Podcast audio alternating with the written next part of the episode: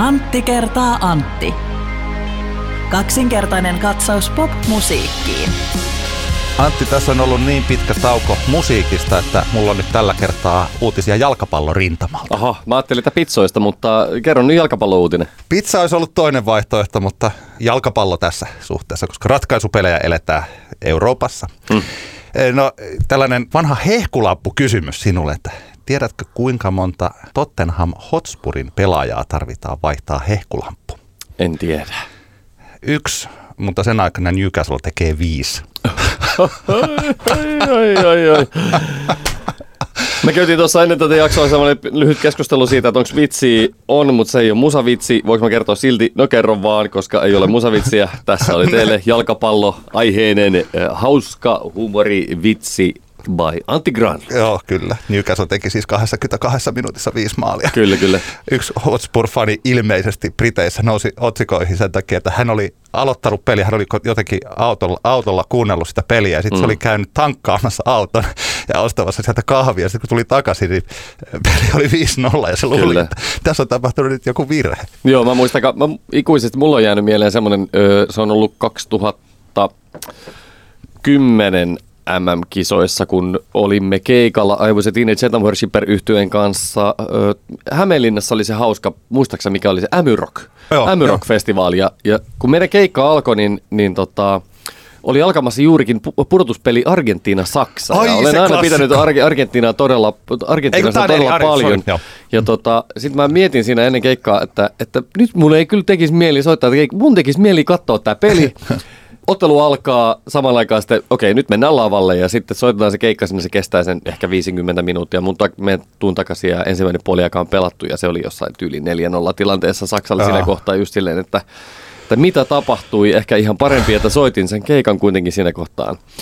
Tota, mutta se on sellaista. Tapasin myös tuossa yksi päivä ihmisen, joka oli lähettänyt jokaiselle Ilveksen pelaajalle sähköpostin ja vaatinut kausikorttirahojansa takaisin. Oho. Ei ollut lähettänyt Santeri Virtaselle eikä Jarno Koskirannalle, mutta kaikille muille. Minkä takia? Ö, ilmassa oli lievää pettymystä Ilves-fania. En tiedä huomasitko, mutta no, tota, kyllä huomasin. Sinioranssien lasien ei välttämättä, takaa ei välttämättä näitä asioita näe. Mutta tota, mennään urheilusta eteenpäin. Tämä on kaksinkertainen katsaus popmusiikkiin. Antti kertaa Antti podcast. Tervetuloa seuraan. Tervetuloa Antti Kraanut ja Antti Hietala täällä siis keskustelemassa. Meidän perinteinen vakkari, ainoa vakkari-osio on se pahoittelut siitä, että edellisestä jaksosta Joo. on kulunut kauan, mutta sellaista se elämä on. Mutta me ei, me ei, me ei lopeteta, koska mun mielestä jos meillä olisi jos me emme olisi tällaisia taipuvaisia tämän ja armollisia tämän podcastin suhteen, niin varmaan se toinen vaihtoehto on se, että me ei tehtäisi tätä ollenkaan. Niinpä. Ollenkaan. Niinpä. Tämä on parempi tehdä tällä lailla. Että me, näin, olemme, me olemme niin kuin sellainen, nyt kun me perheen kanssa pelataan Pokemon Gota, niin me ollaan tällainen harvinainen Pokemon, joka ilmestyy aina silloin tällöin. Ja sitten kaikki ovat sillä, että ei nyt täytyy Kyllä. nopeasti ottaa se.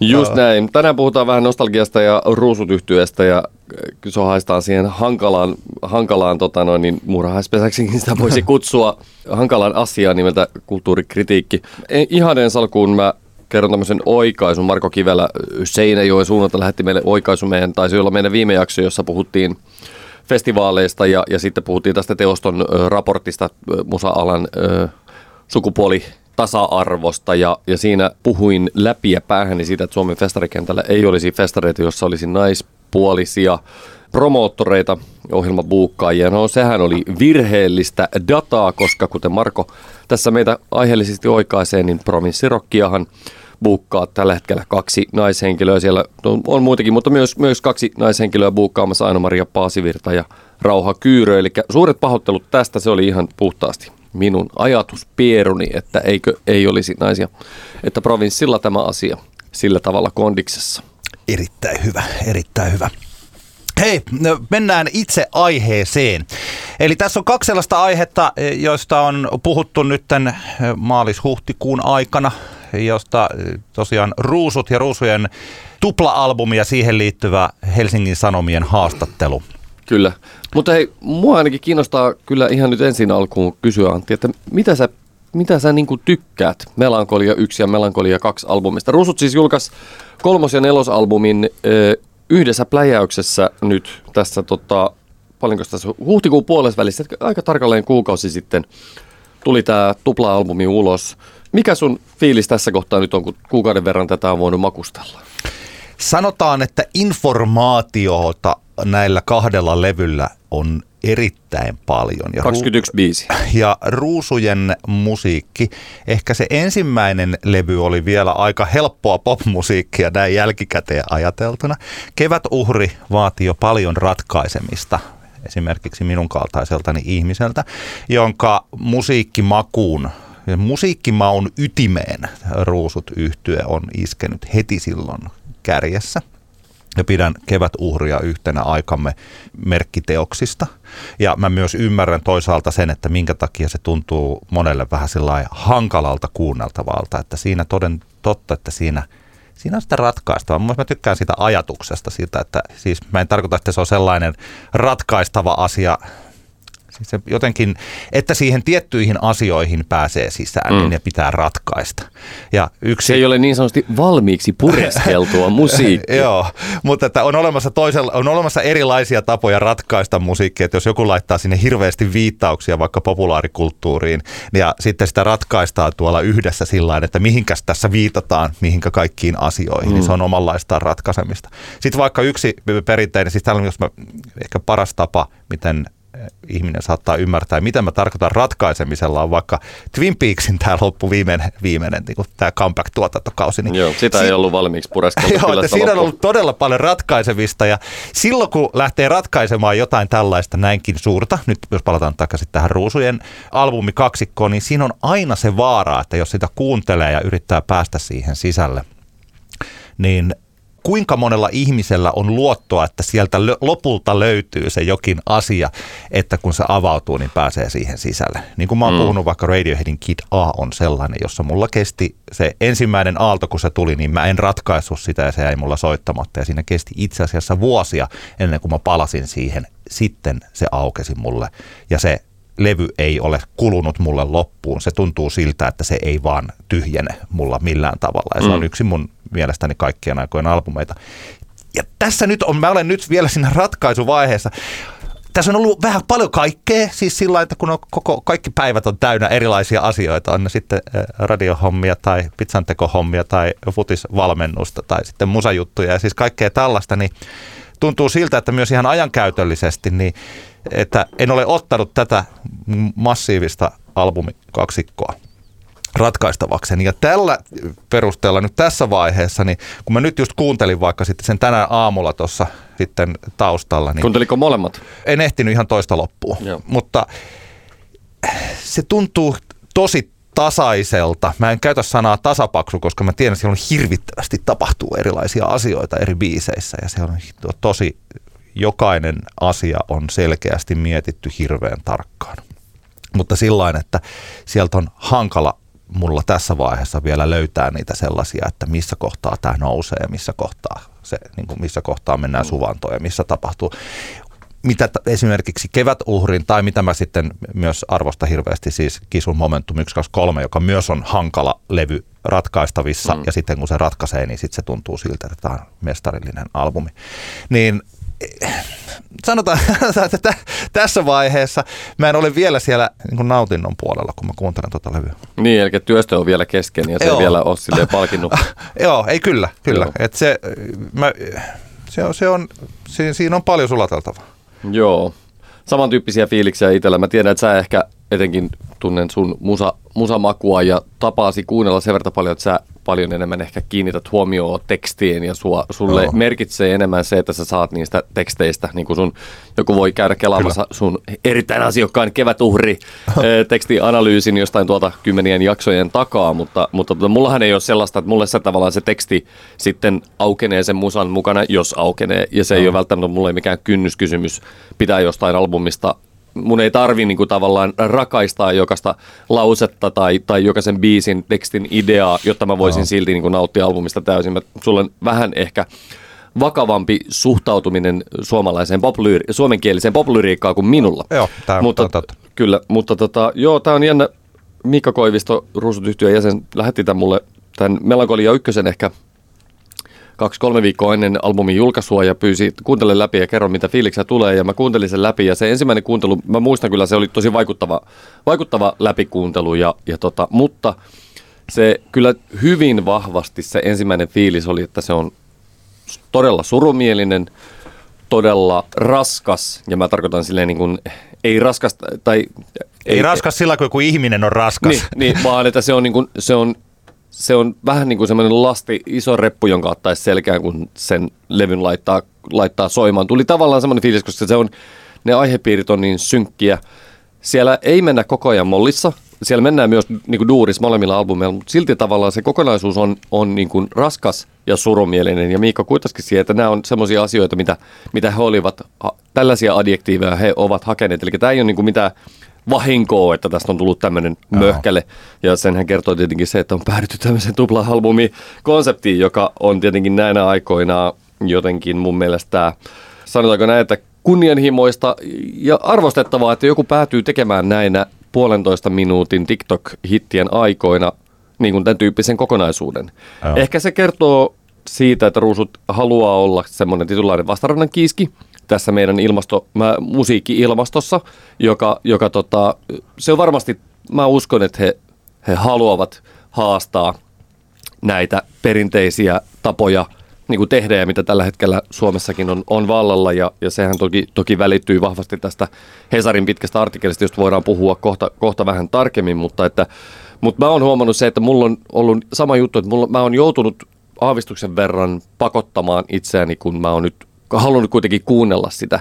Ja sillä tavalla se tavallaan harmittaa, koska siellä on välissä siellä on, siellä on upeita yksittäisiä kappaleita. Sä et tunne mua on biisi, joka mä uskallan väittää, että tänä vuonna ei tule parempaa suomalaista kappale, pop-kappaletta kuin sä et tunne mua. Se on, se on mestarillinen biisi. Se kaik, kaikin puolin niin kuin täydellinen kappale. Mä rakastan sitä ja sitä on ihana soittaa DJ-keikoilla ja toimii tosi upeasti. Enkin tykkää sitä tosi paljon. Siellä on yksittäisiä tavallaan biisejä, jotka on niin piilotettu vaikkapa sinne Melankolia kakkoseen, tämmöiset kuin Hiljaa ranta nukkuu ja Junassa, jotka on, jotka on mun mielestä niin aivan upeita kappaleita.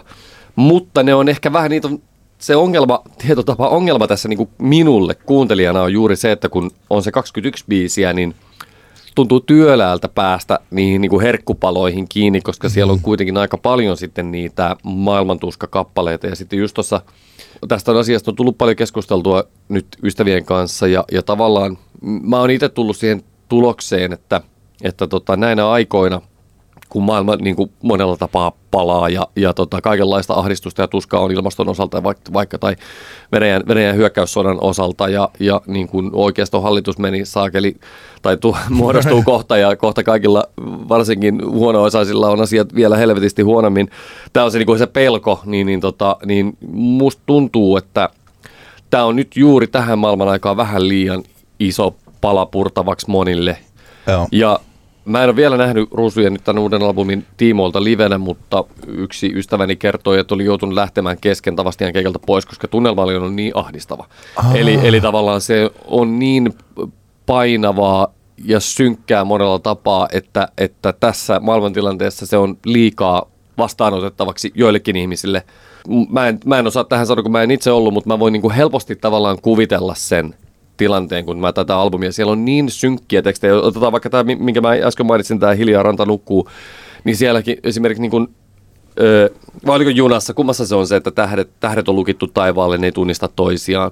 Kuu ei tunnista suden ulvontaa. Tämä tavallaan niin kuin, kielikuvat on niin kuin, hyvin semmoisia, niin kuin, ne ei ole, ei välttämättä pessimistisiä, mutta ne on tosi, tosi niin kuin surumielisiä ja, ja tavallaan niin kuin sen takia ehkä mä ymmärrän, miksi tämä, tämä voi olla aika, aika monelle just nyt tässä maailmantilassa. Vielä kun kevät tulee, nyt tulee niin kuin valoa, nyt pitäisi niin kuin oikeasti vähän ehkä hengähtää tuon aivan liian pitkän talven jälkeen ja, ja niin kuin nauttia pikkusen semmoista vapauden tunnetta, kunnes taas me taas vaivutaan siihen saatana kahdeksan kuukauden pimeyteen.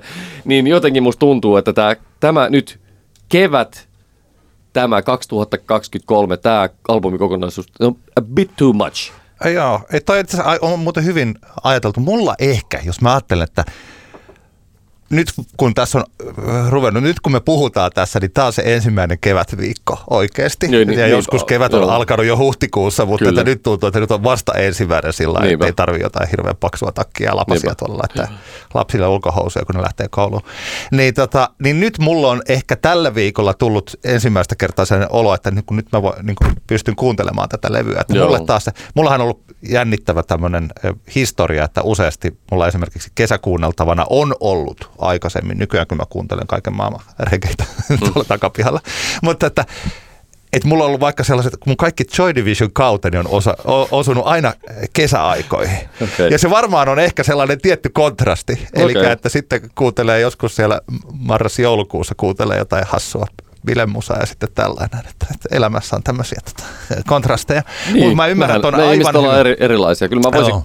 Mä en taas niinku, mä just kun voisin kuvitella, että jos tämä albumi olisi tullut marraskuussa, niin mä olisin saattanut niinku aika mielellänikin tavallaan niinku velloa sit siinä semmoisessa loskapimeydessä jossain aamubussissa, tiedätkö, niinku, kuunnella tällaista näin.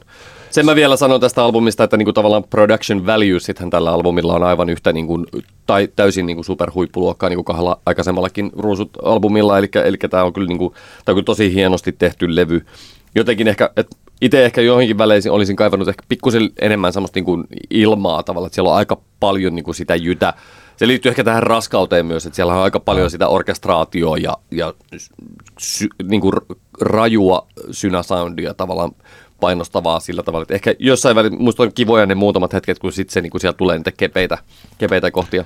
Joo. Yksi vielä semmoinen asia, mitä, mikä tässä kun on tullut käytyä keskustelua ihmisten kanssa näistä albumeista, niin se, että – ihmiset on niin kuin selkeästi kaipaa sitä leikkisyyttä, mitä, tai jossain kritiikeissäkin tästä ollut puhetta, mikä, mikä varsinkin niin kuin debyytillä oli ja paljon läsnä, semmoinen leikkisyys, ehkä hyperpop mainittu siellä täällä.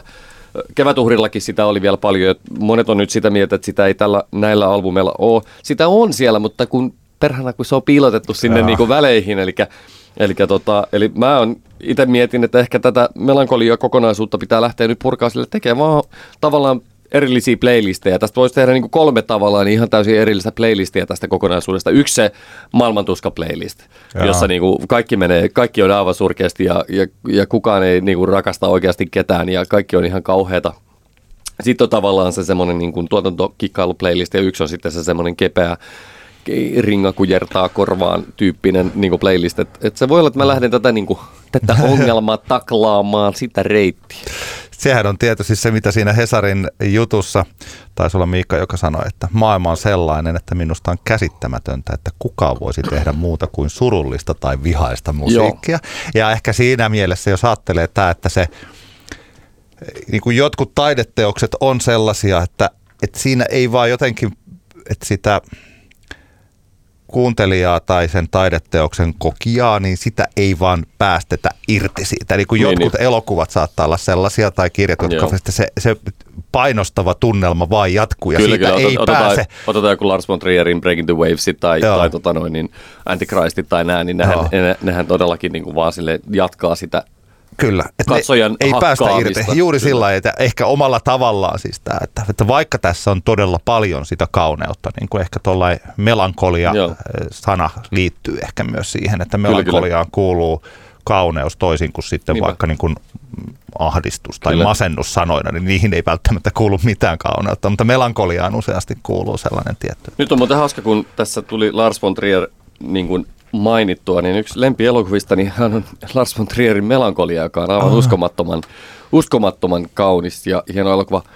Mutta jos mä teen tämmöisen niin kuin nopean vertauksen Melankolia elokuvan välillä, ja, ja onko nähnyt Melankolia? Öö, sitä muuten en ole. Joo, no. se on uskomattoman Joo. hieno. Kertoo siis niin kuin masennus, masennuksesta sairautena, öö, mitä von Trierkin saaristi pitkään. Mutta siinä on tavallaan, siinä on semmoinen todella vahva katarsis, niin kuin Montrierin leffoissa monesti on. Ja, ja tavallaan tietyllä tapaa ehkä tähänkin, kun tämä on niin raskas, tähänkin olisi voinut sopia tietyllä tapaa joku, joka päästää katsojan sitten lopulta kuitenkin siitä Ikeestä, mutta Ruusut ei ole halunnut Joo. päästää meitä siitä. Toihan on jännä, siis jos miettii juuri tätä tällaista vapautumisen tunnetta, niin sekä Kid Aassa, että sitten, mitkä mä nyt tässä mainitsin, mm. nähnyt. Tämä on itse hauskaa, että tämä on ihan sattumaa, mutta nyt kun tässä puhutaan, niin se, että, että mitenkä Kid A, joka monella tavalla on hankala ja siis saattaa olla sellainen levy, että sitä ei moni pysty jotenkin kuuntelemaan, niin se, että kun se loppuu siihen yhteen aikamme kauneimmista ja ehkä tuon Radioheadin kaunein biisi Motion Picture Soundtrackiin – Mm. Siinä on ne, lähtee se hieno orkestraatio ja harput ja kaikki siis tällainen näin, että kuinka Joo. vapauttavalta se biisi kuulostaa. Kisun Momentum 123 päättyy siihen viimeisiin tekstareihin, niin. joka on samalla tavalla se sellainen, että se Kyllä. vapauttaa siitä. Ja sehän on tosi ihana biisi, se on, se on, musta, niin on ehkä aikaisemmin sanonut, se on mun mielestä Momentumien paras biisi. Joo, ei kyllä, se on loistava ja vielä kun sen malttaa kuunnella sen taideteoksen kokonaisena, niin että kuinka hyvältä se kuulostaa, kun siellä on niitä, sitä sellaista la, siis sen niin sanotun fokalisoijan ongelma, ongelmien kanssa Niinpä. painimista. Ja nyt meillä, me, meillä Melankolia 2 päättyy Ave Maria-kappaleeseen, joka on, niin kuin, joka on yksi tavallaan kokonaisuuden niin kuin synkimmistä kappaleista, niin sitten jotenkin ehkä, ehkä tämä on, se, tää on se homma. Joo. Tuli mieleen tuosta, mulla on semmoinen niin keittiöpsykologin niin kuin analyysi tästä, ju, juuri tämä sitaatti, minkä äsken sanoit, että, että ruusut ei voi kuvitella, ihmettellä, että miten joku voi tehdä, tavallaan voisi tehdä näinä päivinä niin kuin ilosta musaa. Mulla on, mulla on tavallaan semmoinen teoria, että varmaan nyt ruusujen tyypit silleen vaan joko, joko kiroilee manaa, mutta tai, tai tota noin, niin naureskelee tälle mun analyysille, mutta Mä uskon, että tämä ei ole niin millään tavalla sattumaa, että, että nyt Ruusulla tulee näin niin synkkä albumi, ja se liittyy siihen, että, että toi kevätuhri tuli tavallaan surkeimpaan maailman tilanteeseen, mitä niin kuin ehkä eh, esiintymisestä pitävä pop-taiteilija voi albumin julkaista, Joo. eli siihen pandemia-kevääseen, ensimmäiseen pandemia-kevääseen, jolloin hetkellisesti varmasti kaikki luuli, että nyt menee ainakin vuosi ennen kuin me saadaan poistua meidän kodeista. Ja, ja nyt pistetään verkkarit jalkaa ja katsotaan Netflixiä ja that's it. Seuraavan vuoden verran ei todellakaan elotu mitään niin kuin, ö, kivaa pop-albumia tai muuta. Kevätuhri on kuitenkin, on, on kuitenkin niin kuin aika, se on niin kuin iloinen, uplifting albumi monella tapaa mun mielestä. Joo sillä tavalla niin yleisfiilikseltä. Sehän ei ole, niin kuin, se ei ole, se ei ole surumielinen albumi. Ainakaan mä en ole ikinä sitä sillä tavalla. Se on sellainen, nyt en muista mitä mä olen silloin sanonut, kun mm. se ilmestyi 2020, mutta se on sellainen tanssi kohti rakkautta. Niin just kuin mä taisin näin, sanoa, missä ollaan yö, öisessä Helsingissä. Just näin, kyllä, kyllä. Kaksi juuri, ihmistä juuri löytää toisensa ja lopussa valon ainekset yhtyy sekä henkisesti että, että fyysisesti niin. tämmöiseen hienoon rakastelubiisiin. Niin, niin, niin siis se, se tavallaan, että, että se on, mä veikkaan, että se on ollut niin kuin aika kova raju tilanne männille se, että ne tajus jossain kohtaa, että ei jumalauta, tämä kevätuhri tavallaan albumiprosessi, kokonaisuus tulee jäämään kesken, koska ei päästä niitä keikkoja tekemään suunnitellulla tavalla. Ja tämä on mun veikkaus. Mä en ole puhunut tästä niiden tyyppien. Mä oon puhunut monien artistien kanssa, joilleka se oli tosi kova paikka. Se, se tavallaan se, se pandemia iskee ja se to, tajuaminen, että mä en tuu loppuvuotena esiintymään, mä en tuu saamaan rahaa. Mitä helvettiä mä teen? Rusujen kohdalla varmaan heillä oli kaikilla muutakin teksaa kyllä, että se ei välttämättä se niin fyrkka siinä ollut, mutta, mm. mutta se, että se on varmasti ollut aika kova pala ja mä uskon, että se on toisaalta ehkä nyt sitten johtanut siihen, että, että tässä kohtaan tulee näin tavallaan synkkä ja joku saattaisi kutsua sitä pessimistiseksi kokonaisuus. Mä en ehkä käytä pessimismi-sanaa, vaan niin kuin tavallaan synkkä ja surumielinen ja raskas ja semmoinen, että nyt ei todellakaan helvetisoikoon bailata. Ja. Tavallaan niin kuin, vähän niin kuin nyt nyt ollaan änkyröitä. Tämähän on aika, aika semmoinen tietyllä tapaa vähän semmoinen änkyrä-albumi ja, ja, ja tavallaan se on ihan ok, mutta että se on, mun analyysi on tästä se, että tämä on tietyllä tapaa seurausta siitä, että toi kevätuhri kokonaisuus prosessi jäi kesken, sitä ei saatu vietyä loppuun. Sitä katarsista ei tullut, oh. minkä kevätuhri antaa valonainekset kappaleessa sen niin kuin tavallaan ihanan katarsia. Sitä, sitä me ei päästy ikinä, me ei kuuntelijat, bändi ei päästy ikinä kunnolla sitä kokemaan, joka saattoi olla aika silleen niin kuin raju homma ja nyt lopputuloksena on tämmöinen pläjäys. Ja mähän olen sitä mieltä, että jos, jos artistin pitää tämmöisen, artistin on, jos tekee mieli julkaista 21 biisiä tavallaan niin kuin synkkää musaa, niin sitähän se pitää niin kuin julkaista. Niin. Se pitää laittaa ulos. Kyllä. Ja, ja, ja nyt se on niin kuin ruusujen osalta tehty ja, ja saapi nähdä, minkälainen sitten seuraavaa. Voi muuten sanoa, että tulee olemaan mielenkiintoinen. Ehkä Sidewaysista puhutaan sitten tuonnempana enemmän.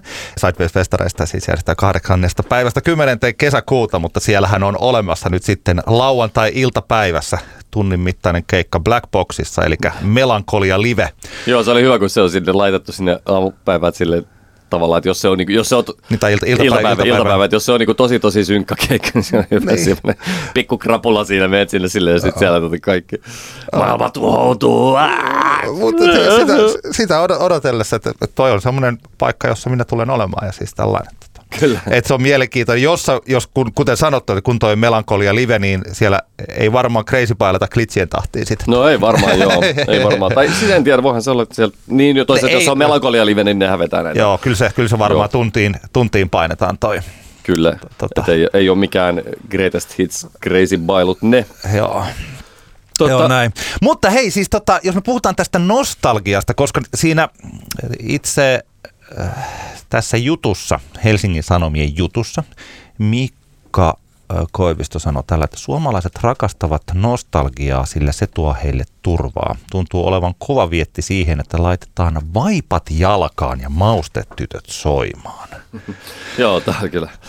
Tämä oli, tota noin, niin, tämä oli se, se kaikista raflaavin kommentti tässä, tässä artikkelissa. Oli ihan siellä paljon, paljon raflaavia kommentteja ja tähän tarttuu ainakin Litku Klemetti eh, tähän kommenttiin ja ainakin Arvi Helvilevyjen Arvi Lind tarttui tähän näin ja, ja ö, mulla on semmoinen fiilis, että tässä pikkusen ehkä ymmärrettiin väärin tämä kommentti, koska tämähän ei mun mielestä tämä enemmänkin tämä kritiikki tässä kohdistuu tavallaan tähän suomalaisen valtavirran haluttomuuteen seurata aikaa. Niin, Joo, enemmän kyllä. siihen kuin siihen, että tavallaan joku litku, jonka koko homma niin kuin perustuu tietyllä tavalla semmoiseen niin kuin, öö, uudelleen vanhojen elementtien uudelleen muotoilemiseen ja semmoisen tietynlaisen Suomen nostalgian uudelleen niin kuin paketoimiseen kuitenkin. Niin mä, mä en usko, että oikein, oikein sille ei välttämättä sen, sen kaltaisiin artisteihin tämä niin kritiikki kohdistuu. Tai, tai edes maustetyttöihin, vaikka tässä maustetytöt mainitaan nimeltä, niin mä, mä jotenkin tulkitsin tämä, että tällä enemmän viitataan tähän vain elämää koneistoon niin sanotusti. Mitä, tulkit, miten sä sen tulkitsit? No siis No ensinnäkin tämä, mä, mä mietin ehkä, mä siinä varmaan tuskin Mika ajatteli siis sillä että tässä, että, että nyt saatte sekin maustarit täältä. Niin. Tullaan ja, että Flightis meidän tota, indi, mm. jotain muita indie kohtaa tai juuri tällaisia, jotka ammentavat, siis inspiro, inspiroituvat siitä musiikista, jota on tehty joskus mm. aikaisemmin. Mä mietin tätä nostalgia-käsitettä. Musta tuntuu siltä, että se nostalgia on, siitä on tullut ehkä myös musiikki joillekin musiikkikriitikoille, tai sitten huomaan, että tämä liittyy, ei ole pelkästään Suomessa, vaan jotenkin juuri jossain Pitchforkissa on puhuttu aiheesta. Ja ehkä tämä kommentti liittyy myös siihen, että se, että siinä ei ehkä ihan ymmärretä, että mitä on nostalgia. Mm. Että siis nostalgiahan on kaipuuta johonkin sellaiseen menneeseen, jota oikeasti ei ole koskaan ollutkaan. Mm-hmm. Eli siis tällainen, joskus ennen vanhaan nostalgia koettiin, mä en tiedä onko tämä nyt sitten jotain antiikin kreikkaa, niin tällaisena negatiivisena tunteena. Niin. Se on niin kuin, tuskaista koti-ikävää tai jotain sellaista. No, nykyään sitä nostalgiaa ajatellaan, että se on ehkä enemmän tämmöinen, mennään niihin muistoihin, jotka aika on kullannut. Joo. Mutta että tästä on jotenkin tullut sellainen ajatus, että jos me tosiaan inspiroidutaan jostain aikaisemmin tehdystä musiikista vaikka, tai mm. aikaisemmin tehdystä taiteesta, ja tuodaan sitä tähän päivään, että se olisi nostalgia. Ja sehän ei ole nostalgia. Siis se, jotenkin sieltä on tullut sellainen, että tota, Tiedätkö sä sanonut, että jos kädessä on vasara, niin kaikki ongelmat alkaa näyttää nauloilta? Joo. niin jotenkin tässä on sellainen, että jos, mä en tiedä miten, tämä, niin miten mä saan väännettyä että tähän, mutta se ajatuksena siinä, että, että jotenkin sellaiset ihmiset, jotka haluaisivat viedä äänellisesti tai ideologisesti tai millä tahansa tavalla ta- taidetta eteenpäin, niin ovat tuskastuneet siihen, että kaikki eivät näin halua tehdä. Ja sen takia kaikki sellainen retroilu tai uudelleen kierrätys tai sitten tällainen kaupallinen aikaisempien hittien kertosäkeiden käyttö, joka tällä hetkellä on niin kuin se, se ei tule loppumaan nyt, kun mm. nämä katalogit on ostettu ja niitä taas käytetään.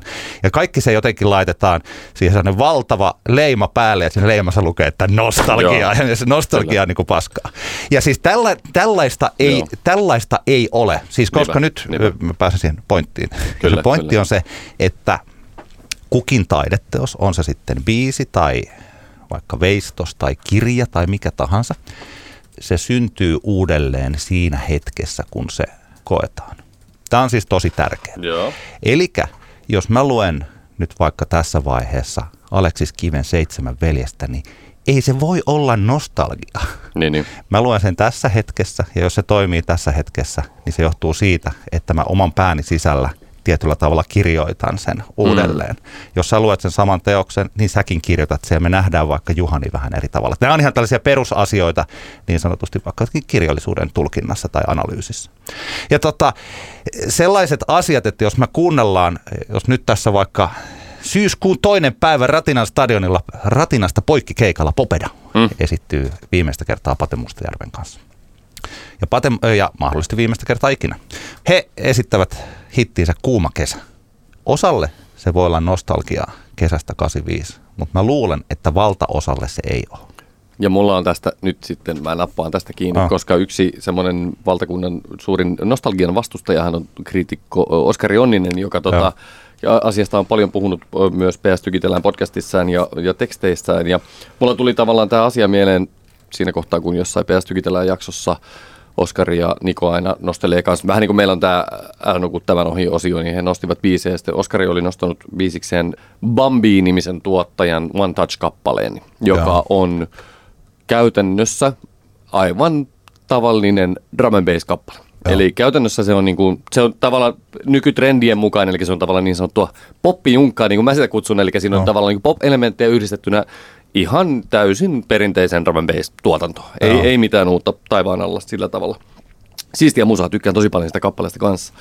Oskari kuvaili sitä kappaletta, että se on, tämä on just sitä musaa, mikä, mitä niin kuin tällä hetkellä elektronisen tai klubimusan pitäisi olla. Mm. Tietyllä tapaa, ja mä oon hyvin pitkälti samaa mieltä Oskarin kanssa siitä. Mutta tietystä toisesta näkökulmasta tuollaisen kommentin sanominen hän olisi täyttä nostalgiaa, koska, mm. Koska tota, Drum Bass tuli 90-luvun puolessa välissä, eli kultakautta sinne vuositu, vuosituhannen loppuun asti. Oli lähes 20 vuotta täysin pannassa maailman epätrendikkäitä musaa, kunnes se nyt on tässä viime vuosina noussut niin kuin tavallaan periaatteessa joka albumilta löytyy jokaiselta niin sanotulta itseään kunnioittavalta modernilta elektroniselta pop-albumilta löytyy drum and biisi. Mitä ei muuten löydy ruusut-albumilta, josta aina ruusuille pisteet, ettei seurata kuitenkaan, ne, ne, ne ei tavallaan niin kuin ihan jokaisen trendijunaan lähde, mikä on, mikä on muusta, niin kuin, mä arvostan sitä, että ei tarvi. No. Mutta tavallaan se, että siinä, missä Oskari, joka kritisoi nostalgiaa, nälkää tosi paljon, ei tavallaan niin kuin havaitse sitä, että tietyllä tapaa tämä Drum Bass Revival on aika, aika monille ihmisille ihan täyttä nostalgiaa ja se Bambiin biisi ei tavallaan niin kuin edusta mitään semmoista uutta. Tavallaan niin kuin se ei ole mitenkään semmoinen, tiedätkö, nyt on niin kuin oikeasti pyörä keksitty uudelleen, vaan se on ihan vaan niin kuin, se on Drum Bass kappale siinä, missä tuhannet ja tuhannet ja tuhannet drum bass kappaleet sitä ennen on ollut. Eli, eli tavallaan tietyllä tapaa just tämä, että Mun pointti on se, että kun puhutaan nostalgiasta, niin ei oikeasti puhuta nostalgiasta Eikö tai, siis tai myyttisestä, jostain mystisestä nostalgian ideasta, vaan puhutaan asioista, jotka eivät itse elementeistä ja tavoista tehdä musiikkia, joka ei itseä miellytä. Mutta siitä nostalgiasta on tullut aika kätevä semmoinen tietyllä tapaa termi, jonka voi heittää silloin, kun ei tavallaan tykkää jonkunlaisesta tekemisestä. Kaikki se kritiikki, mitä Ruusut yhtyö esittää tässä HSN Hesarin artikkelissa on mun mielestä niin kuin, siinä on, niin on mä oon valtaosasta asioista niin kuin tosi samaa mieltä liittyen juuri, juuri, juuri tähän niin kuin kritiikkiin, mitä he esittää tässä. Ja, ja juuri ehkä siihen, kyllä muakin niin kuin tosi paljon ärsyttää se, että, että suomalaisessa valtavirtamuusassa ei, kun niitä riskejä ei oteta.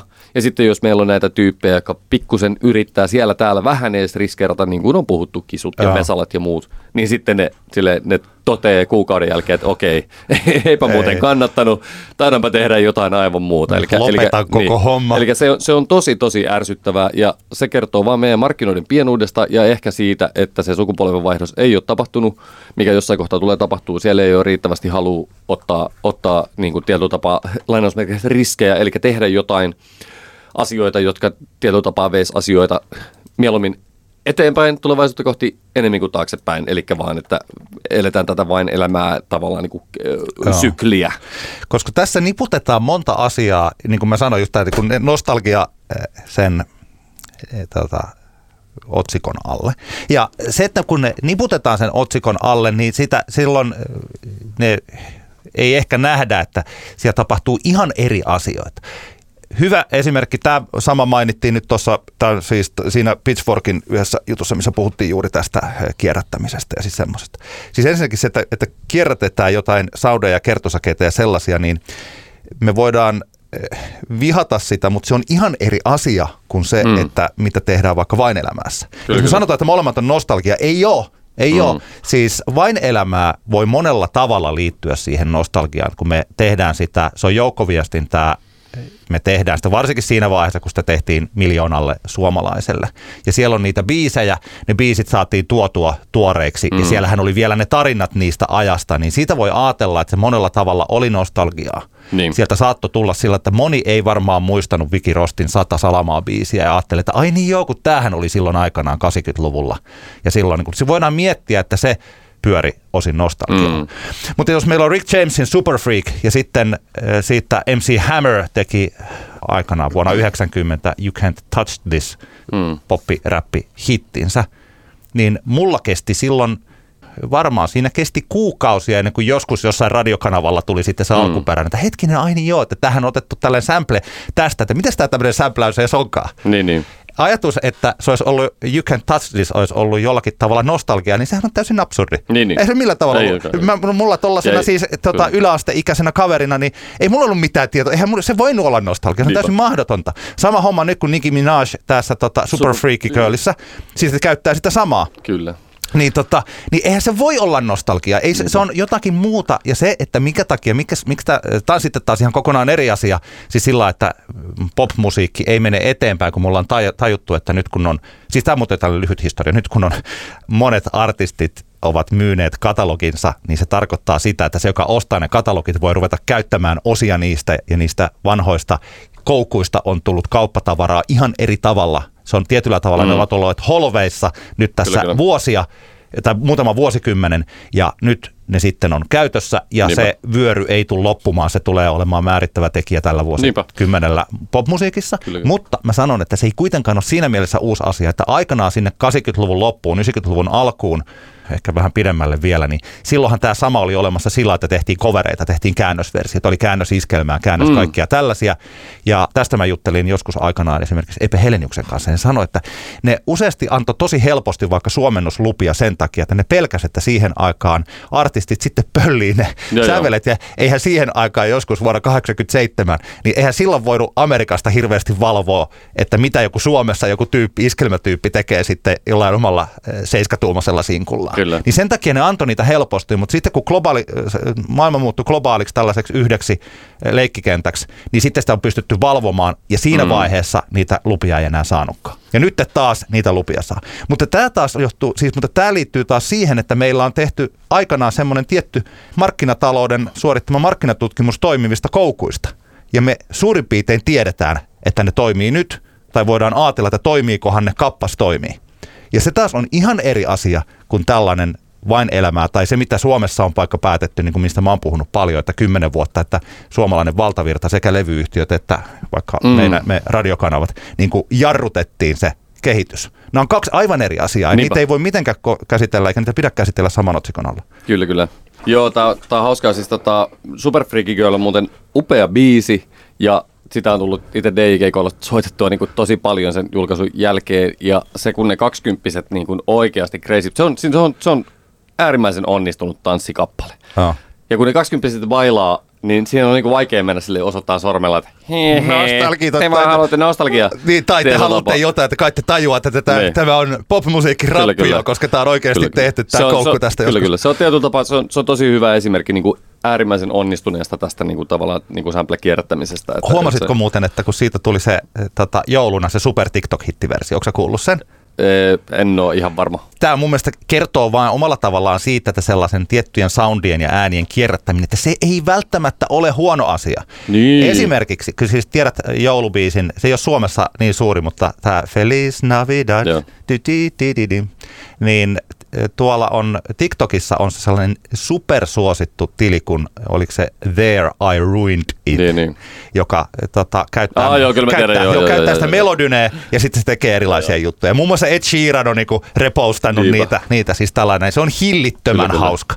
Ja tota, se teki tästä Super Freaky Girlista semmoisen version, että se otti sen Super Freaky Girlin sen koukun, mitä Nicki Minaj mm. laulaa, ja väänsi sen sillä että ikään kuin se olisikin tämä Feliz Navidad Joo, joo, biisi. joo, joo. Jotenka siinä lauletaankin, että I can lick it, I can ride it, super freaky girl. When, you're, when I'm slipping and sliding. Siis tällä, tai siinä, mitä siinä lauletaankaan. Joo, Jotain niitä panojuttuja. Ja se on hauska, että sehän elää taas ihan omaa elämäänsä. Ja se on mm. mielenkiintoinen asia, että siis tällainen, että mun mielestä tämä on ennemminkin niin kuin loputtoman mielenkiintoista ja kiehtovaa, että miten on voinut tapahtua sillä lailla, että joskus milloinkaan se super freak silloin alun perin on tullutkin 70-luvulla, kun se on tullut. Mm. Rick Jamesin, että se on pystynyt, se on osoittanut elinvoimansa MC Hammerin hitissä. Mm. Ja se taas on oittanut, osoittanut elinvoimansa Nicki Minajin hitissä. Kyllä, kyllä. Ja sitten se taas on osoittanut elinvo, elinvoimansa viemällä sen takaisin joku iän ikuiseen loppuun kuluneeseen joulubiisiin, josta tulee joku täyttä huumori TikTok poppia, joka elää vieläkin tällä hetkellä siellä TikTokissa, Joo. vaikka joulusta on jo kuukausia. Ja ajatuksena, että meidän jotenkin tässä pop äh, keskustelijoina tai populaarimusiikin keskustelijoina, että meidän pitäisi jotenkin vastustaa tällaista Niin, niin. niin, niin en, en, mä, mä en vaan niin mitenkään osta sitä. Siis, Kyllä, kyllä. siis silloin, koska se voi olla sitä, tällaisia asioita voi tehdä monella tavalla. Me Niin voidaan voi. varastaa tuolta, ostaa tuolta kertsi ja myydä sitä omanamme. Kyllä, kyllä. Ilman minkäänlaista luovaa Joo. prosessia. Ja just sitten ehkä tullaan just tähän, että, että sitten onko joku Burialin sämplääminen sitten niin kuin, millä tasolla se on niin kuin tavallaan parempi juttu kuin jonkun Niin. tavallaan vanhemman biisin sämplääminen. Mä en, mä en saa siitä kiinni, mutta ne on, ne on näitä. Mä kävin katsomaan Tampere Film Festivalilla yhden näytöksen, antakaa mulle mitali jostain hyvä tamperelainen palkinto minulle, koska kävin oikeasti filkkareilla katsomassa yhden näytöksen, mikä on ollut joka vuosi tarkoitus, mutta en ole päässyt. No nyt kävin tänä vuonna ja siellä oli yksi tämmöinen ko- lyhyt elokuva. Tämä oli tavallaan nyt semmoinen kauhu, kauhulyhäri koko, kokonaisuus Generation XYZ, minkä kävin yhdestä näytöksen katsomassa. Ja siellä oli yksi näistä tota, elokuvista, ei ne ollut kaikki kauhuleffa, mutta se oli hauskaa, että tällainen leffa, mistä mä nyt puhun, oli tämmöisessä kauhuleffa kokonaisuudessa. Sen uh, leffan nimi oli The Record, ja se on sveitsiläisen Jonathan Laskarin vuoden 2022 lyhäri. Ja sen lyhärin, se oli animaatiolyhäri, ja sen idea on käytännössä se, että tyyppi kävelee kaupungilla, menee levykauppaan ja ostaa levyn, joka lopulta päätyy olemaan albumi, joka joka kerta kun laittaa neulan siihen vinylilevylle, niin se soittaa eri biisiä. Aha. Ja ne jokainen niistä biisistä on joka kerta joku muisto omasta Aa. elämästä. Ja sitten se tavallaan se tyyppi vaan vaipuu kuuntelemaan sitä albumia ja muistelemaan menneitä. Eli tavallaan vähän niin kuin jumiin se levy niin kuin sitoo sen ihmisen vaan niihin nostalgisiin muistoihin ja se ei pääse siitä irti. Eli tämä oli, niinku sen, tämä oli tämmöinen niinku hauska tämmöinen kauhukuva, josta mä vedän nyt tämmöisen, niinku, mikä, mikä se oli tässä se niinku leffan tekijän pointti ja mikä mun mielestä tässä niinku nostalgian, nostalgian pelossa tietyllä tapaa niinku on, niin se on tietyllä tapaa kuoleman pelkoa. Sitä, että nostalgia perusajatuksena tuntuu pahalta siinä kohtaan, kun sä, vielä, sä et vielä silleen niinku tietyllä tapaa oo, tämä on nyt tämmöinen tosi niinku halpa keittiöpsykologia juttu, mutta se, että tietyllä tapaa se tuntuu pelottava. Se, että sä niinku tarraat kiinni menneeseen, tuntuu pelottavalta tiettyyn pisteeseen asti ja sitten tietyn pisteen jälkeen se ei välttämättä, tiedätkö, se semmoinen vanhojen muisteleminen, se on silleen ihan ok. Tiedätkö, että oli muuten tosi siistiä silloin 95 provinssissa. Niin. Joo. Ei mä voin sanoa, että... Ja, ja kyllä mä muistan, että itsellä vaikka niin oman musadikailun suhteen on ollut semmoisia vaiheita, että ei todellakaan kuuntele jotain semmoisia juttuja, mitä mä kuuntelen. Okei, okay, joku, on tiettyjä elämänvaiheita, joku Kentin Isola-albumi, niin onhan sitä nyt tosi vaikea kuunnella näinä päivinä, koska se liittyy niin vahvasti tietynlaiseen elämänvaiheeseen ja siitä tulee niitä vääränlaisia nostalgisia fiiliksiä. Mutta kyllä musta on niin kuin ihan hauska välillä, ehkä tästä, silleen kun täytän kuitenkin kohta 42, niin musta on ihan kiva välillä sinne tavallaan niin kuin mennä sinne Joo. muistojen laarille. Se, että mä olisin niissä koko ajan jumissa ja on paljon esimerkkejä tyypeistä, jotka on sitten siellä niin kuin jumissa. Mä puhun niin kuin esimerkiksi vanhoista vaikka musan tekijöistä, jotka niin kuin pitää kiinni siitä vanhasta statuksestaan. Ot- Otetaan nyt nimiä mainitsematta, vaikka jotain vanhoja niin kuin Mansa Rock, tiedätkö, eh, niin sanotusti legendoja, jotka pitää kiinni siitä vanhasta asemastaan ja siitä vanhasta perinnöstä, eikä halua, että maailma muuttuu. Joo. Niin sehän on, niin kuin, sehän on niin kuin väärin ja perseestä. Hmm. Mutta tietyllä tapaa se on taas sitten vähän eri juttu kuin tämä myyttinen nostalgia. Öö, mähän kuuntelen, jos mä, mun mielestä olen joskus, mä, tämä nostalgia-asia on sellainen, että mä joskus rätänyt tästä aikaisemminkin, mutta se on hyvä aihe rätätä, koska niin kauan kuin ihmiset jotenkin suhtautuu siihen mun mielestä oudolla mm. tavalla. Esimerkiksi toi Bailando-biisi. Kuka sen Bailando esitti? Mä en koskaan muista. Paradisio. Paradisio. Joo, Bailando. Siihen mä suhtaudun nostalgialla. Se on yksi harvoista biiseistä, kun mä tiedän sataprosenttisesti mä suhtaudun siihen nostalgialla, koska siitä biisistä mulle tulee mieleen mun armeija-aikani. Joo. Koska se on joskus soinut jossain siellä. Me saattoi olla joku sellainen mm. hauska iltalo, mutta mitä ikinä, mm. jossa se on soinut ja siellä vokoteltiin tyttöjä ja se, mä teeskentelin pitäväni sitä biisistä. Mutta että, siis, ja se on ihan selkeästi, se vie mut sinne aikaan. Mm. Mutta että vaikka joku Bruce Springsteenin biisi, niin mä oon kuunnellut sitä siitä saakka, kun, ja meillä on varmaan tässä samanlainen kuuntelukokemus, että isät on kuunnellut sitä joskus. Mm. Mä muistan vaikka Sherry Darlingin, kun isällä oli The River-levy, ja se kuuntelista oli laittanut sitä autokasettia. Mä, mä muistan, että kuun, jotenkin että mikä tämä biisi on, että mm. mahtavaa, että laita taas se hyvä biisi. Ja siis sillä niin, okei, mä voin ajatella, että mä muistan sen eh, nyt tässä, kun me puhutaan sen, että kun mä oon ollut pikkupoika ja me ollaan Ford Sierralla painettu jokin ruovedellä. Mm. Mutta en mä yleensä kuuntele, sehän on elänyt tässä koko tämän ajan, kuten sanottua mä olen luonut, se biisi on luo, niin kuin tehnyt itsensä, se, se on tapahtunut mulle jokaisen, joka ainoana vuotena ehkä tässä. Mm. En mä tiedä, onko mä nyt joka ainoa, vaan ainoana vuotena kuunnellut Sherry Darlingin, todennäköisesti ainakin Bruse on. Mm. Niin ei se vie mua minnekään lapsuuden kesiin se biisi. Niin koska mä olen niin monta kertaa kuullut sen kappaleen tai kuunnellut sitä Bruce Springsteenia, ja mä niin monta kertaa olen oman pääni sisällä tehnyt sen kappaleen uudelleen, niin kuin kokenut sen uudelleen. Ja tässä mm. syystä se mahdollinen nostalgia ei vaan ole siis, että se nostalgia voisi olla paljon enemmän johonkin sellaiseen hetkeen, kun me ollaan, mä oon kuunnellut sitä vaikka vuonna 2019 jossain mm. kivassa tilanteessa tai siis tällainen näin.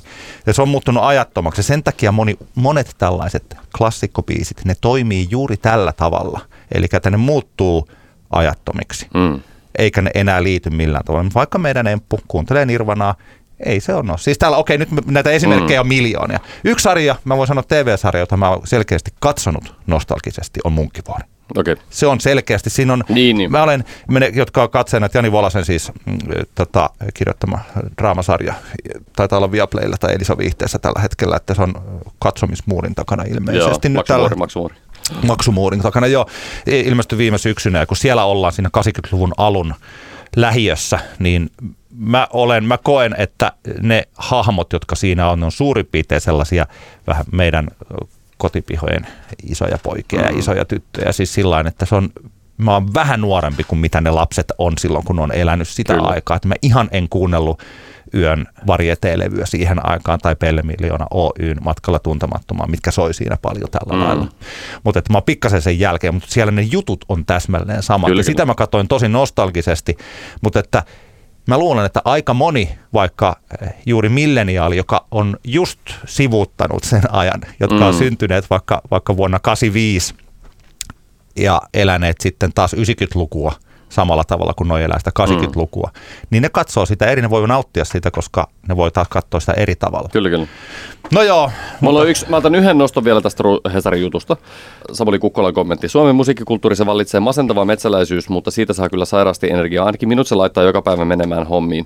Ja, ja tavallaan niin kuin, musta tämä on tämä kertoo rusutyhtiöistä mun mielestä sillä tavalla oleellisen. Tästähän ei mun mielestä pitäisi niinku kenenkään niinku loukkaantua tästä hommasta, koska, koska tavallaan niinku tällaisesta kommentista, koska tota, sehän, on, sehän on ihan fakta, että niin kuin sanottu, me ollaan pieni markkina ja, ja me ollaan niinku nuori, nuori popmusakulttuuri täällä ja, ja tota, tietyllä tapaa meillä on vielä aika pat, paljon matkaa siihen tietynlaiseen ruotsalaiseen niin kuin, näkemyksellisyyteen niin kuin kokonaisuudessaan. Ja, ja joitakin se häiritsee, joitakin se ei häiritse. Jotkut ammentaa sitä metsäläisyydestä ja, ja, ja to, toisia se taas ahdistaa ja, ja tietyllä tapaa, okei, aina voi valittaa, mutta sitten pitää tehdä asialle jotain. Ja Ruusut on tehnyt 21 mitta, biisin mittaisen kokonaisuuden, joka tietyllä tapaa taistelee tätä metsäläisyyttä vastaan. Ja se on minusta hieno asia. Ruusien piti tehdä se he tekivät sen, ja koska he tekivät sen, niin heillä on varaa heittää tämmöisiä kommentteja.